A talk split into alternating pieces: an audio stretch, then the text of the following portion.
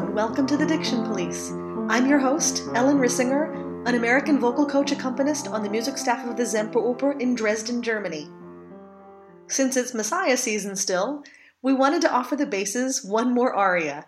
This time, Jason Nedecky helps us work our way through The People That Walked in Darkness with the preceding recitative, with an emphasis on dealing with R's, the cat vowel A, and aspirate T's. For more information about Jason Nedecky or me, Ellen Rissinger, or for the accompanying P D F of this text, which includes an I P A transcription and word-for-word and poetic translations in French and German, please visit diction police dot com. And if you haven't already listened to episode one hundred, Our Guide to the Phonetic Alphabet, you can find that at the website or on our YouTube channel. You can also follow the Diction Police on Facebook or Twitter at Diction Police.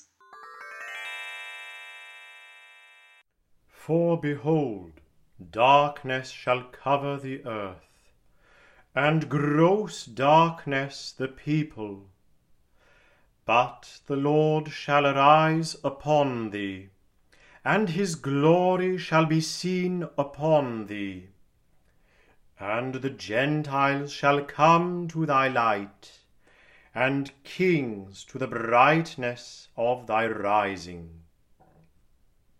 The people that walked in darkness have seen a great light, and they that dwell in the land of the shadow of death, upon them hath the light shined.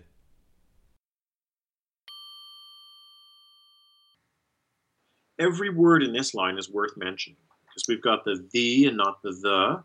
We've got shall with that, because everybody sings shall come. Here we see behold, and that's one of those uh, words with the E prefix, including the letter E, that can be pronounced with this uh, unstressed capital I, I. Yeah.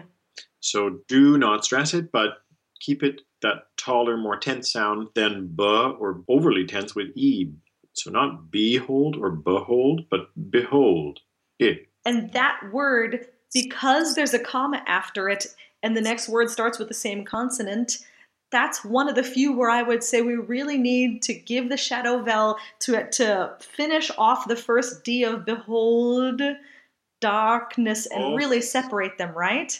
Definitely. We, there's a rest there, and we need to hear that the singer is making this proclamation at the beginning, behold, with a good released D. Yeah. If you say the D, if you articulate it for yourself, I like to say that you'll hear it, but it won't get past the footlights. So it needs that kind of follow through. Exactly. In the word darkness, I would say with an R, but when you sing it, we don't yes. want to sing an R before another consonant, right? Right. And after the father vowel of darkness, it just disappears altogether. So no hint of R, no schwa, no suggestion of, of that consonant. It really is not there. Before that, same thing in the very first word, full, full behold.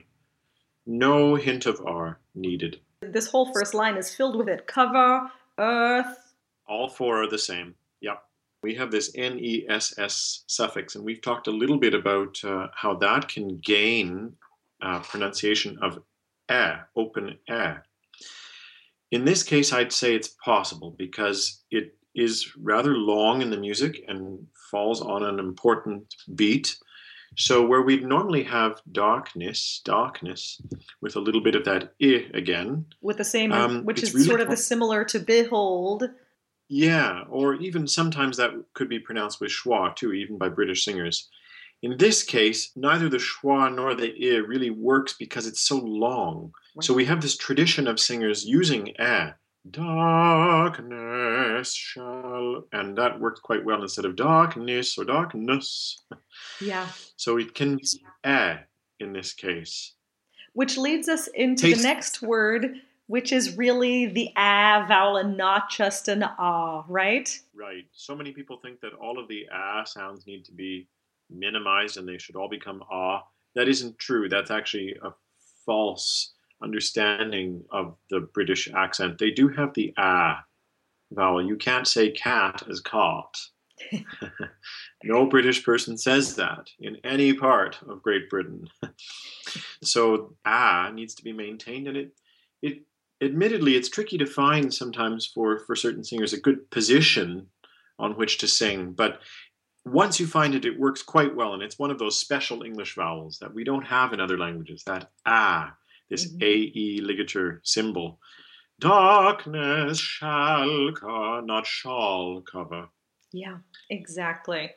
T H E is this uh, direct article, and so it has two pronunciations. Usually we find it with schwa, neutral, but in this case, it goes on to a vowel in the next word. And whenever it goes on to a vowel, it should be pronounced the, with a good closed E. Which has kind of fallen oh. out of colloquial speech, right? Apparently this is happening, yes. Whatever's going on nowadays, when we sing Messiah, stick with the traditional pronunciation. So cover the earth. And you don't have to link from the E into the Uh, sound of earth. In fact, it's best if you do make a break after the earth with a little glottal rearticulation. Yeah. In the next line, we have the same ah sound in and. So not really on. Do make a nice and. Exactly. There's no such thing as on. To say that the darkness was so very great, we can roll the R on gross darkness. That would be quite good. And then when we say people, you'll notice that the the is the regular, if you like, pronunciation with schwa. Yeah. The people. And I think the dangerous thing on people is to not make yeah. the American ul. Right. This feels a little false, I think, for native English spe- speakers on either side of the pond. What to do when you have a note and you need to sing a vowel, when in speech we would go straight from the consonant into this sustained continuant L, from P, P, the, the P, the plosive into ul. Yeah. But of course in singing, it's to make a sound, and it's the schwa. So just be confident in, in singing the schwa and come to the L with the bright forward L. People. So that you're people just using the tip of your tongue and not the whole back fat part of your tongue. Right, so not the velarized dark L, as they sometimes call it, but the clear forward L, the Italianate L. Yeah. Over the next two lines, we have two places where we also have the choice of, of flipping or rolling the R in arise and glory. I think in both cases, the flipped R works very well. Yeah. I wouldn't roll it because it's intervocalic. And there's not a rule about not rolling intervocalic R as there is in Italian. In fact, of German, French, English, and Italian, it can be said that really Italian is the only one that has that uh, hard and fast rule about flipping an intervocalic R. Right. But it is also a good suggestion in other languages, including English, where we've opted in this older material to go for the apical R, the forward R, flipped and rolled. Intervocalically, it's best to flip it because it makes it sound, it sounds like it's in the middle of the word and not the beginning of a word that you're emphasizing. Right. So you have shall arise and glory, which is natural. Shall arise and glory would be too much. The word upon is one that sounds different between American and British pronunciations too, because I would say upon. And I would say upon, close to yours. The Brits would say upon. The difference between mine and theirs is that uh, I use the father vowel, ah. And they take that father vowel, the printed A, flip the symbol up uh, backwards so that we have the line on the left, and stick the lips out to make O. So it's very easy to shift from A to O. And it's in the lips. The tongue stays the same. A, O. At the end of this line, we just talked about upon, mm-hmm. and the word that comes after it is not the, but it's spelled almost just like the. Americans, Brits, native speakers will recognize this word, but if you're not a native speaker, I can see that there could be some confusion when you see a T H E E. Right, so T H E E is always the. Every T H E E is the, but not every T H E is the. Exactly. Can be the or the, and the only determining factor there, as we said, is whether a vowel follows. Exactly. But this exactly. one, the, is always with the closed E sound. Yeah, this is also a form that has fallen out of normal speech nowadays mm-hmm. because That's people don't say thee and thou anymore. We would say in modern language, you, upon you. Yeah. C O M E is just that upside down V again, come. Yeah, which ah. is the same as what we saw in but. But and cover. Ah, yeah. Ah, ah. Exactly. And if we keep going down to the kings, to the brightness... Brightness follows along our same rule as darkness, right? Yes, exactly. To the brightness, uh, singing, uh, it's okay. It's traditionally done, so you wouldn't be wrong by any means to, to do that. Exactly. The word after that is another word that switches, just like upon. It's not of in British mm-hmm. English, it's of. So we have a bit of lip rounding. Take your father vowel and put those lips forward. And in this strong pronunciation of the word of thy rising, which we need because it's very long, we make uh, this rounded vowel, short, rounded O, of. Yeah. And it, I think as a native speaker, it feels funny to our ears as, a, as an American native speaker. Yes. But if you really do that, the sound comes out of the mouth so much better. It always sounds right. In our own language, when we do something that we don't naturally consider day to day in our in our fluid speech, it's going to feel perhaps a bit uh, false. But in singing, when it's stretched out, and again, of course, this repertoire is not in in our colloquial, everyday spoken North American speech, it will just seem right. Exactly. When we get to the aria proper, we start off with a word that we've already discussed, the people, that we want to get the L front. Yes. And then we have our that, which stays I. as an ah. Right. And in the next word, first of all, for non-native speakers, to be prepared not to sing an L in any way, shape, or form. There is no L in this word, unfortunately, in pronunciation. I know it's in the spelling. There are a number of words that are spelled A L consonant, palm, bomb, and, and those L's are silent. In these spellings, A L, they are often on the list of spellings that take the open O in British English. So where we have the father vowel walked in North American, they have walked. So it's a darker sound than what we would have. That's right. It's round. It's really an O sound, an open O that is long. In the second syllable, Handel sets our E D as... Just uh, going to say that. Not in one syllable, walked, but walked, which again can can take the, the, the form of the open F for the vowel, like we talked about in darkness. Yeah. And again, we see... darkness at the end of the line. So we'd get two of them back to back. Walked in darkness. Yeah. It's not the only possibility, but I think it is the most natural and the most observed. The most singable, I think.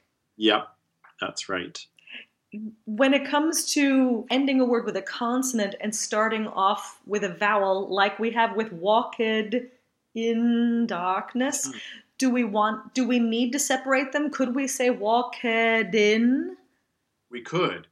And because this repeats over and over again, this text, maybe the singer would find times where it links quite nicely in a legato and other times where it can be more articulated. Yeah, so we have some choices there. You have some choice. There's no rule about glottal. It, the, the question to the singer should ask himself is, is it intelligible? Can it be understood? Is it clear? Does it sound like something else if I don't make the glottal? Right. right. I don't think it would sound like walk a din, like a din of noise. We have the word D I N.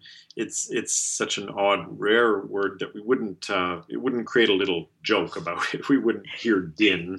Walk right. it in, walk it in darkness without a glottal would, would be okay. Yeah. As, as it connects. In the next line. We have, again, the G R combination. We had seen a G R earlier with gross that yes. we could that we could roll. Do we want to roll great too? I think we should. We don't have to. It's not a rule, but it would work really well before the beat to place that great light. Mm-hmm. Yeah. And I notice when you say that, that you say the T's at the ends of the words very articulated, so great light. There's a danger for North American speakers in the first word of those two, great, to minimize that T so that we hear great light. Better if it's fully articulated, that aspirate T, great light. Yeah, I always, cases. I always say if you haven't spit on someone by the end of it, you've done it wrong. That's right.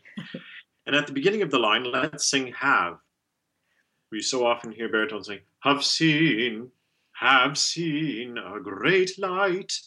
Yeah, just great. Giving it that little bit of a vowel forces you to support that note too.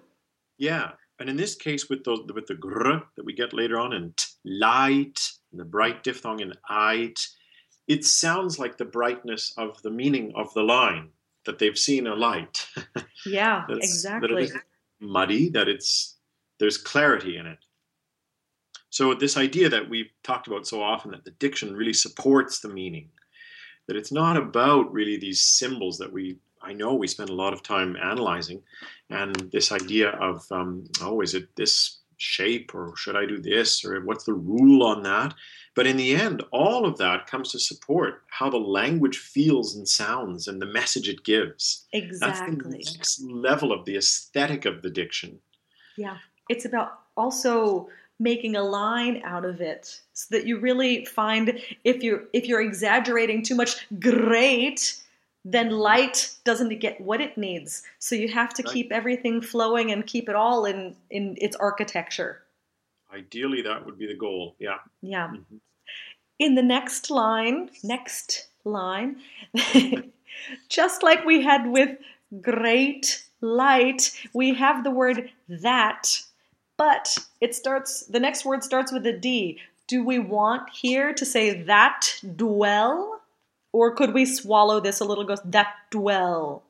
We could do an unreleased T at the end of that. It's not an important word, unlike great. That dwell is definitely possible. Or that dwell. Both are okay. And you sort of have to decide what's my tempo, what What would I like to do? How big is the hall? All of these things could come into play if you really wanted to analyze them. Mm-hmm.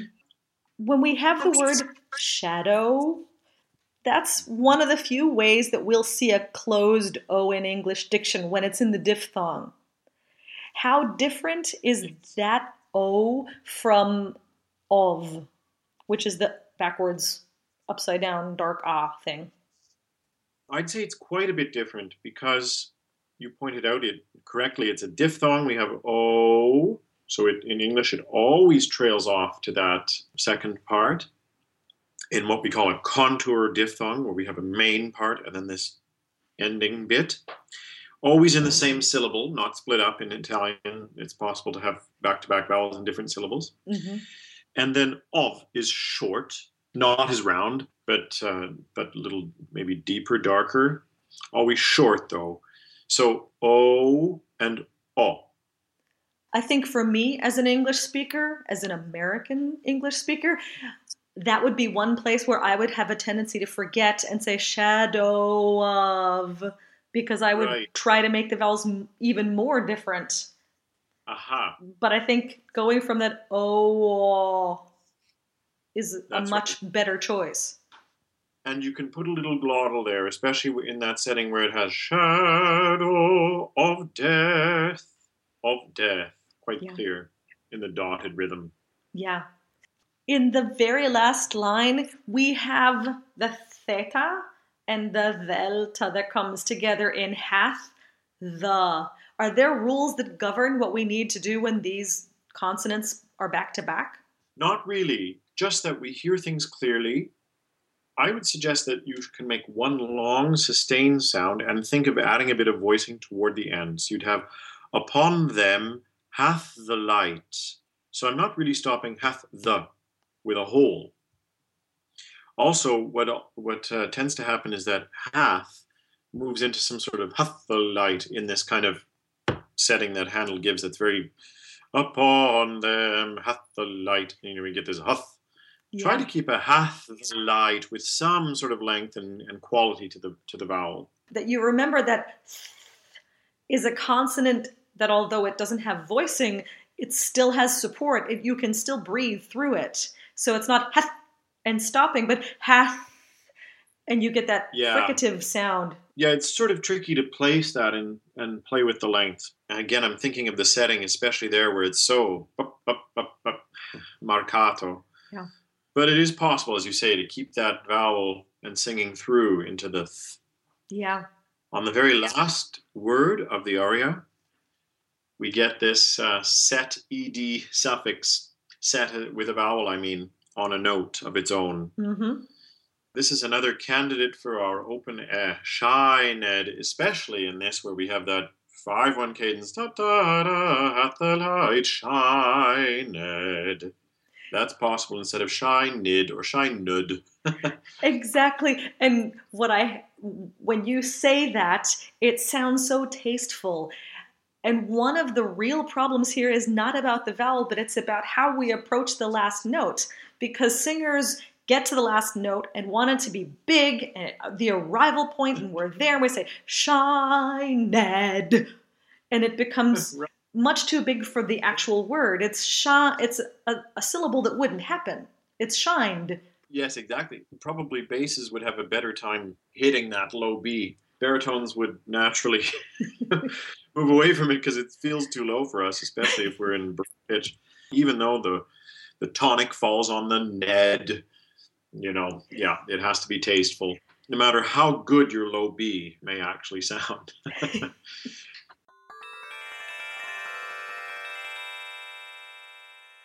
We finished up by talking about the final word of this aria, shined, and saying not to land too hard on the last syllable of it. This is not just because it's an unstressed syllable in the word. In Baroque music, the penultimate note, that is, the note before the last note, is always considered more important than the final or ultimate note. This is because the dominant note or chord is actually a stronger chord than the tonic.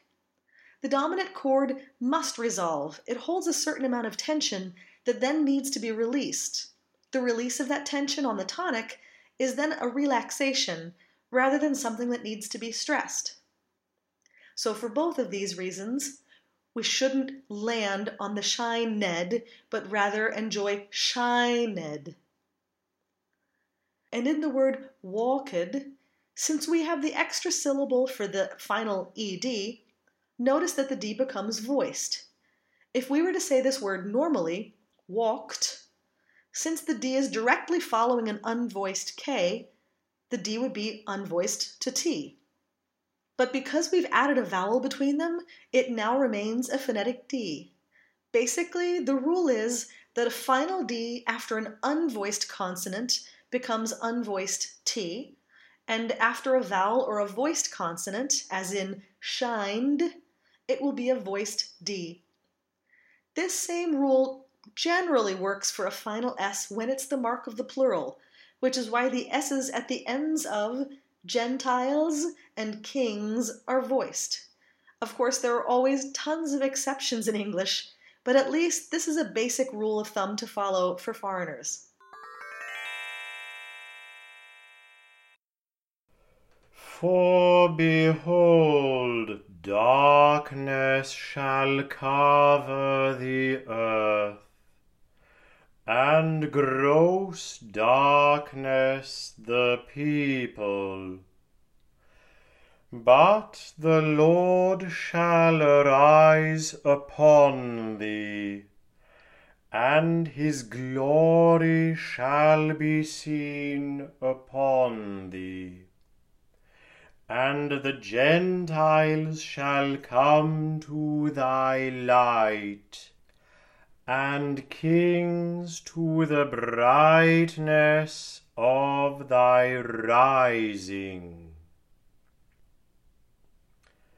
The people that walked in darkness have seen a great light, and they that dwell in the land of the shadow of death, Upon them hath the light shined.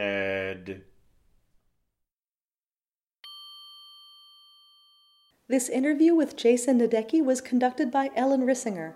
The accompanying phonetic transcription is by Ellen Rissinger and Jason Nedecky. This has been the Diction Police Special Diction Unit, a production of Singing Diction G B R.